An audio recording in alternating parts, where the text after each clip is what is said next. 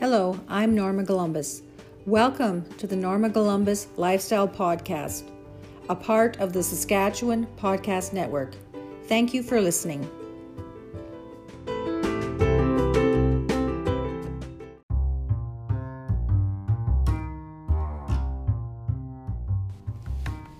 Secret ingredient. The Hubs and I grew up in Saskatchewan, but come from different cultural backgrounds. We grew up eating some of the same things as well as different foods based on our parents' ethnicity. My mom's from a French background, my dad's family is German, and the Hub's parents are both of Hungarian descent. Dad liked pretty basic food. He was a meat and potatoes kind of guy for sure. He didn't like casseroles. He loved pie though. His nickname was Pie at one time, so I've heard. I remember Mom's turkey dressing, Christmas pudding with hot maple sauce, fruit cake, pies, and rhubarb and strawberry compote. My mother-in-law is an amazing cook.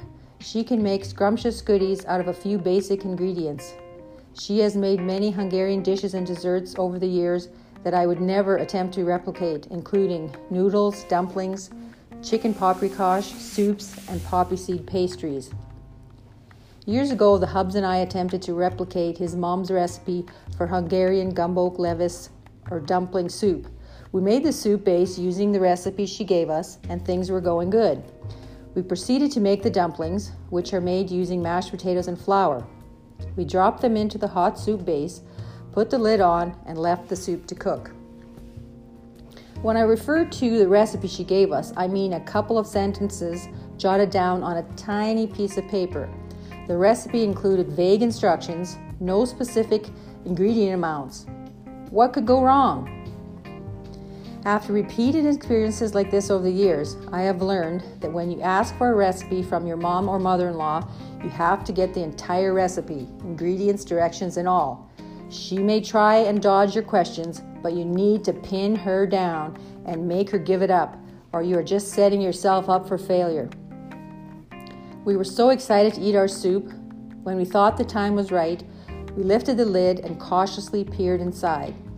To our great disappointment, the dumplings were gone. Gone, I say. We hadn't added enough flour to hold them together, and they had dissolved when they hit the hot liquid.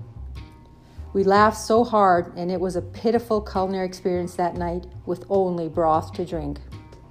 I have come to the conclusion that some things are just better left in the category of, my mom used to make that, or the dreaded and foolish comment some men have made, that doesn't taste like my mom's does.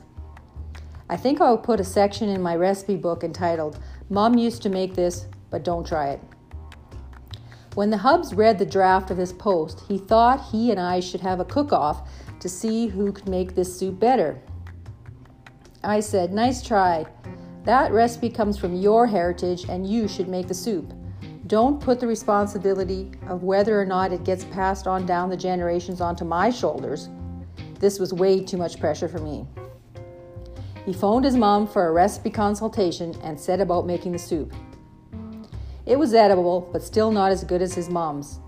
I am starting to think she is withholding a secret ingredient. Our quest to perfect this recipe continues. This soup has lots of carbs in it, but that was how they cooked back in the old country many years ago. They used accessible and inexpensive ingredients. They were making a big pot of soup to feed a large family that had worked outside all day. The Hubs and I ate our soup and then laid down on the couch. I guess that is why we probably don't need such big hearty meals all the time. We don't toil in the fields much these days. What are your favorite foods that your mom or mother-in-law made? Have you cracked the code to make it as good as she does?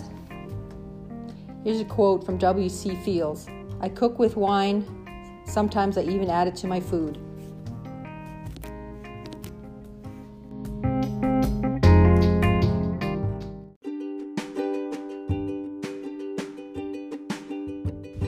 Visit my lifestyle blog for episode pictures and links to my garden and published works pages, food blog, and gift shop.